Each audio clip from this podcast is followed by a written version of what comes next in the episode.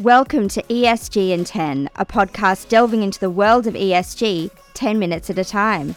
We're your hosts, Charlotte O'Mara and Agnieszka Cochrane, Senior ESG Specialists here at Fidante. Let's get into it. Hello and welcome to another episode of ESG in 10 Active Ownership versus Divestment. There has been a hot debate across the market in recent years on this topic, particularly in relation to the sectors most impacted by the transition to a sustainable economy, such as the fossil fuel sector. Some parts of the economy believe in completely divesting from some industries, while others fundamentally believe active ownership is the best way to achieve positive investment, business, and community outcomes. Merlon Capital Partners is one of the managers that believe in corporate engagement and are deeply committed to the principles of active ownership. I am delighted to be joined today by Rebecca El-Khoury, ESG and Sustainability Manager from Merlon, to discuss their unique approach to corporate engagement. Beck, welcome to the podcast. Thanks, Charlotte. It's great to be here. So, I'll delve into some of the detail of your engagement program shortly, but where I'd like to start is the origins of your engagement program. So, what initiated your thinking around active ownership and your passion for engagement at Merlon? Yeah, great question. Well, I joined the business in 2021 and we took that as an opportunity to take a step back as a team and really deep dive into what ESG meant to us, not only as investors, but as business owners as well. And from this exercise, we were able to form a really clearly articulated ESG philosophy, which really lays the foundation for everything we do in ESG, from our ESG integration approach all the way through to our engagement program, which we're talking about today. When forming our ESG philosophy, we we had a number of team sessions where we discussed and debated what ESG meant to each individual and what were the key themes that came from that. And one of the really strong and aligned beliefs as a team that came from those discussions was that society is better off with responsible owners and active investors, which seek to not only improve investment outcomes, but also broader societal outcomes.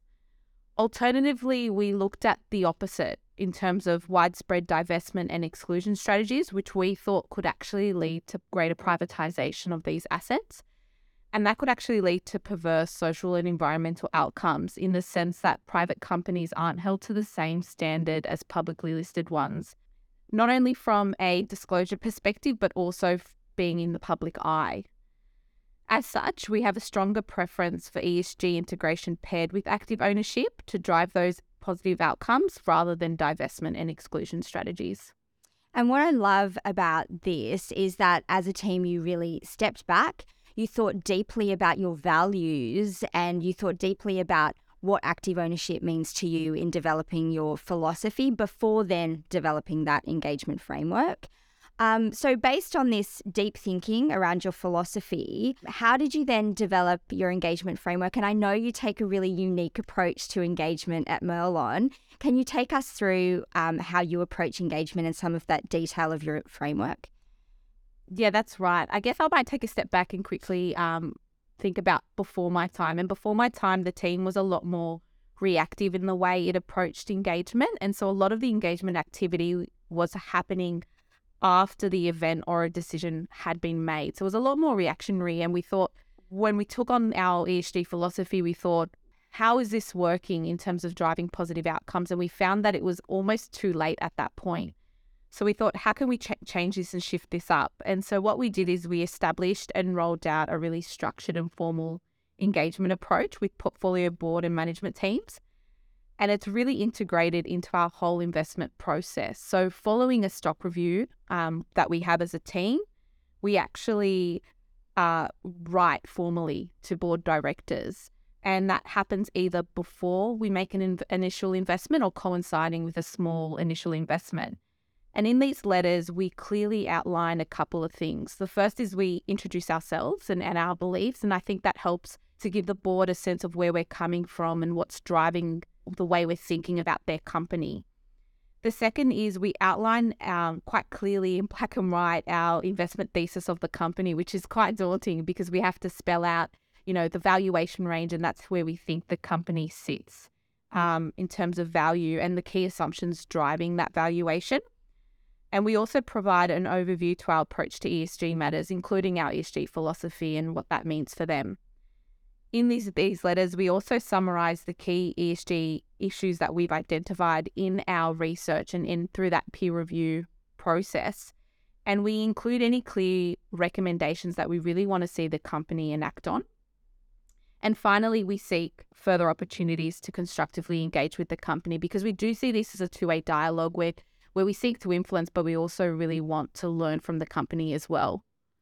And in taking that proactive approach, I think across the market, what we've seen is that stewardship has to be outcomes based and outcomes focused. And I think that's what clients are looking for as well. I mean, you're asked all the time, and I'm asked all the time for outcomes based engagement reporting.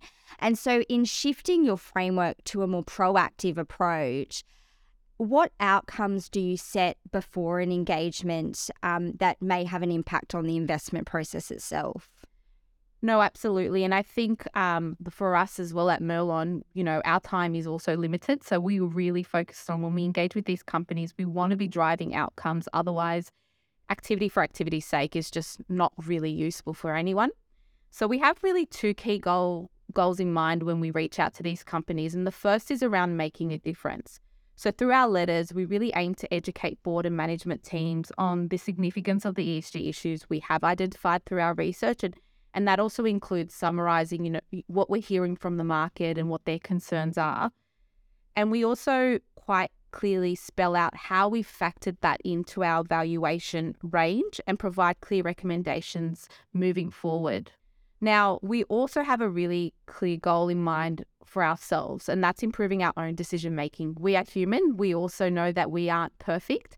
So we really want to make sure, given the fact that we aren't taking on divestment or exclusion strategies, that if we are looking to fully integrate uh, the ESG considerations into our valuations, we really need to be comfortable that we've fully understood the issue, we factored it in well, and we're comfortable around that in our valuations. That's really interesting. And what I love about what you said there is that by putting it in black and white, you really have to stand by what you're writing. And, and I think that that shows the conviction that you have in your engagement process.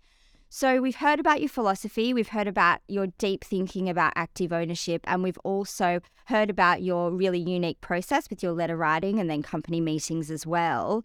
So, active ownership and outcomes and positive outcomes are really driven by real world examples. And what I love about the Merlon process is that you cover a broad range of issues in your engagement program.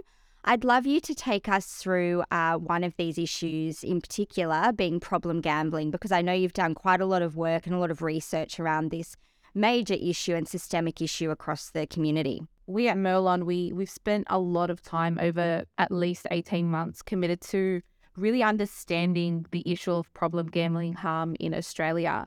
And that includes engaging industry experts, reviewing the existing research on the issue, and also commissioning our own proprietary independent third party survey to really quantify the size of the issue and potential regulatory changes that could help address the harm it's causing. We felt really passionate about this and, and armed with all this research, we we engaged a number of gaming companies, including the Star Entertainment Group and Tabcorp Holdings. With the Star, we engaged the company about a year ago. It was the middle of 2022, and the, the company had originally became undervalued due to market concerns regarding its inability to retain its casino license, the preceding leadership clear out, and also its evidence of poor compliance with respect to anti money laundering.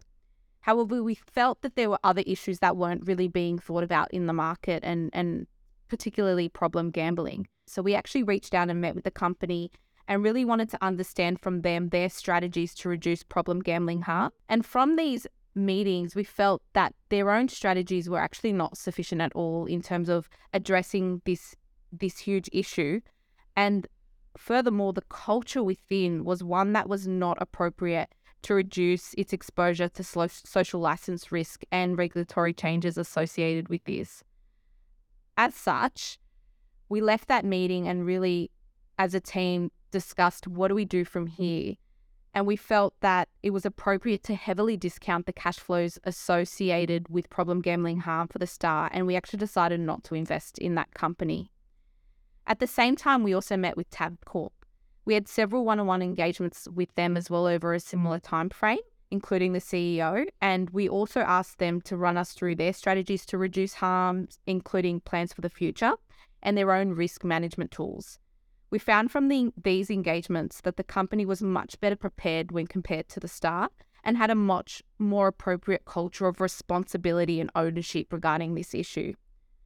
Now, despite this, we still felt that there were opportunities for them to improve and some gaps in their approach. So, we actually continued to do our own research and talking with experts and have now used all of that work to write out a letter to the Tabcorp board outlining the research we've undertaken to date and documenting clear recommendations for them to improve on their behaviour and risk management strategies regarding problem gambling. And we're continuing to engage with the company to, to date to really follow up and monitor their progress around our recommendations. And it shows the importance of targeted engagement programs, doesn't it? Because these issues can sometimes be overlooked and they're such huge systemic community issues. But sometimes in engagement meetings, you know, it's a tick the box exercise. And I think the proactive nature of your approach demonstrates that important systemic issues like problem gambling, you know, need to be front and center in a meeting. And like what you've done with the two examples there with Star and Tabcorp. Thank you so much, Beck, for joining us today. And I'm really keen to watch your engagement program unfold further. Thank you. And that is a wrap for this episode of ESG in 10. A big thank you to Beck and Merlon Capital Partners for the engaging conversation on active ownership. If you like this episode, please subscribe wherever you get your podcasts and rate and review this episode. Feedback is always welcome. The content today was produced by Melanie James with audio production by Jonathan Stilianu. I'm Charlotte O'Mara, and this is ESG in 10 with Fidante.